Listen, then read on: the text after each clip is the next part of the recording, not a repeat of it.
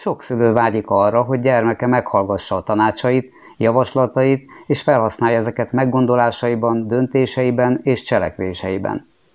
Amikor ez hosszabb ideig nem így történik, akkor jobb esetben elgondolkodunk, hogy mit ronthattunk el, rosszabb esetben azon törjük a fejünket, hogy miért nem hallgat rám ez a gyerek. Ezen persze kesereghetünk egy darabig, de jobban tesszük, ha inkább azzal foglalkozunk, mi az, amin mi változtathatnánk a gyerek érdekében. Erről szól a gyereknevelés mai adása.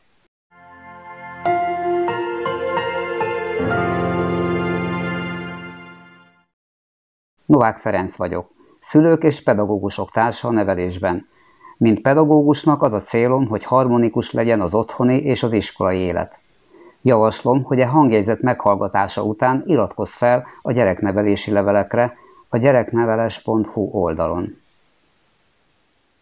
Annak a jelenségnek, hogy nem hallgat ránk a gyerek, a korától függően igen eltérő okai lehetnek. Két-három éveseknél, kisiskolásoknál és tinédzsereknél is teljesen más jelenségekről lehet szó. Nézzük át a témát ebben a három korosztályban külön-külön és röviden. Akárhány évesekről is van szó, az ilyen helyzetekben az a közös, hogy a szülő úgy érzi, nem veszik figyelembe a szavait, kéréseit, tanácsait. Most kérésekről és tanácsokról beszélünk, utasításokról pedig nem.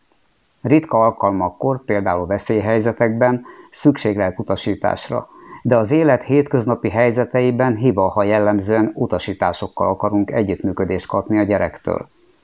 Utasítások túl gyakori és helytelen használata következtében igen sok gyerekszülő konfliktus jön létre. Ezért jobb, ha kérünk vagy tanácsolunk. Ha pedig azt szeretnéd, hogy a gyerek megértsen egy józan nézőpontot, amivel eddig makacsul szembe helyezkedett, akkor a legeslegjobb egy jól megfogalmazott kérdés, amit úgy kell megfogalmazni, hogy arra szinte csak egyetlen helyes válasz lehessen.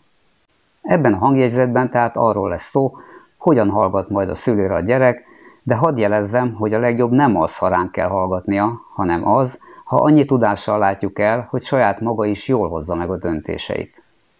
Ehhez még három dologra kell megtanítanunk. Az első, hogy jól megfigyelje maga körül az élet elemeit, a második, hogy vegye észre, mi fontos és mi nem, a harmadik pedig az, hogy vállalja eldönteni azt, hogy mi helyes és mi helytelen. Térjünk most vissza oda, hogy miért nem hallgat ránk. Vegyük először a kisgyermekkort.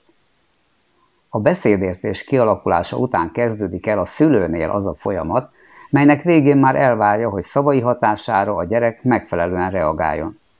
Amíg a gyerek még nem tud beszélni, addig a szülő csak cselekvésbeli változást remél szavai hatására, például emel fel a kezed, belebújtatom ebbe a kabátba. Ebben az időszakban a szülő két okból érezheti úgy, hogy nem hallgat rá a gyerek. A kicsi nem értette meg a szavai tartalmát, vagy nem volt ott a figyelme, és el sem jutott hozzá a mondandó. Ezt a szülők többsége érti és jól viseli. Ebben az időszakban különösen fontos, hogy nem mindig csak szavakkal próbáljuk megszerezni a figyelmét, hanem személyes jelenlétünkkel. Közel kell menni hozzá, az pedig a minimum, hogy felé fordulunk. Nehezebb lehet elviselni, amikor a gyerek szándékosan nem működik együtt a szülővel, pedig ez akár másfél és három éves kor között is előfordulhat. Közel erre az időszakra tehető ugyanis a gyermek első önállósodási korszaka, amit korábban daszkorszaknak neveztek el. Ebben az időszakban a gyerek többször látszólag vagy ténylegesen szembe helyezkedik a szülő akaratával. Ekkoriban kiemelt figyelmet kell fordítani arra, hogy megszerezzük a gyerek egyetértését valamihez. Ez akár sok időt is igényelhet tőlünk, amit ha nem fordítunk rá, akkor annál gyakrabban érezzük majd ezt, nem hallgat rám a gyerek. Több a gyermek megértésének szintjén megfogalmazott tájékoztatás segít, és óriási türelem. Ez a korszak sok szempontból külön téma, amit a DAC korszak és a DACos gyerek című írás bővebben részletez, amit megtalálsz a www.gyereknevelés.hu oldalakon. A gyerek születésétől fogva ügyelni kell arra, hogy a szülő viselkedése megfeleljen annak, amiket szavakban képvisel. Ha lelkére beszélünk a gyereknek, de mi magunk nem mutatunk jó példát, akkor nem leszünk szavahihetők. Így egy idő múlva elmondhatjuk, hogy nem hallgat rám a gyerek. Ha például azt várjuk el, hogy a gyerek betartsa az ígéreteit, akkor általában nekünk is meg kell tartanunk adott szavunkat. A szülők következetlensége is okozhatja azt, hogy gyermeke egyre kevésbé hallgat rá. Amikor hasonló helyzetekben egyszer így, másszor úgy döntünk vagy cselekszünk, akkor a gyerek szemében csökken a véleményünk jelentősége. Nem vagyok sem a szigor, sem a túlzott engedékenység híve, mégis az a helyzet, hogy még egy következetes, de szigorúbb szülő is megbízhatóbb és stabilabb háttér a gyerek számára, mint aki alapvetően megengedő, de következetlen. Ez persze nem jelenti azt, hogy szigorúnak kellene lennünk ahhoz, hogy megbízhatók legyünk. A tinédzserkor vagy annak egy szakasza a második önállósodási korszak. Ekkoriban a gyerek sokféle módon törekszik saját függetlenségének megélésére és kimutatására. Könnyen előfordulhat, hogy csak akkor kíváncsi anya vagy apa véleményére, ha az egybeesik az ő nézőpontjával. Meg lehet, hogy ekkoriban szívesebben hallgat a barátaira, mint a szüleire. A tinédzsereknek is szüksége lehet azonban a szülő egy-egy jó tanácsára. Annak érdekében, hogy hozzád forduljon majd igazán fontos ügyekben, egy dolgot érdemes megszívelni. Ne avatkozz be minden apró ballépésébe. Ha ugyanis többségében elegendő teret ad számára, hogy érvényre juttassa a saját döntéseit, akkor lesz a szavaidnak súlya a ritka, de fontos alkalmakkor. Egy szülő sem mondhatja azonban a gyerek tinédzser korában, hogy nem értem, miért hallgat rám ez a gyerek, ha már a korábbi években sem hallgatott rá. Kisgyermekkortól egészen az iskoláskor végéig úgy kell a gyerek rendelkezésére állni, hogy legalább megfontolandónak tartsa meglátásainkat.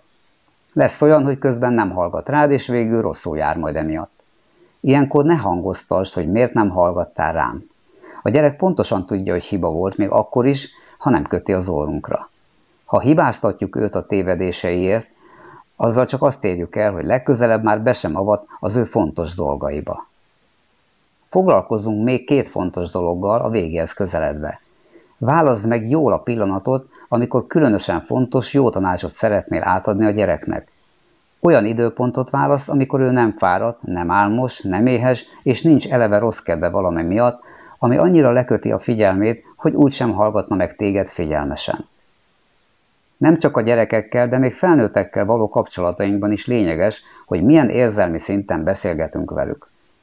Lehetnek akármilyen jók a tanácsaink, lehetnének azok bármilyen hasznosak gyermekeink számára, mégsem tölthetjük be tanácsadó szerepünket, ha nem sikerül barátságos hangnemben átadnunk azokat. Amikor egy szülő túlságosan erőteljesen beszél egy gyerekhez, akkor azzal ellenállást hoz létre nála. Ki akadályozza meg ebben az esetben a gyerek megértését? Igen, éppen a szülő. Minden szóbeli kommunikációval kétféle módon üzenünk a gyereknek. Egyrészt szavaink tartalmával, másrészt pedig azzal az érzelemmel, amivel a szavakat kiejtjük. Érdemes ezt a kettőt összhangban tartani. Hiába valóvá válhatnak legjobb szándékaink és tanácsaink is, ha a szavainkhoz kapcsolódó érzelmünk türelmetlenség, ingerültség vagy harag.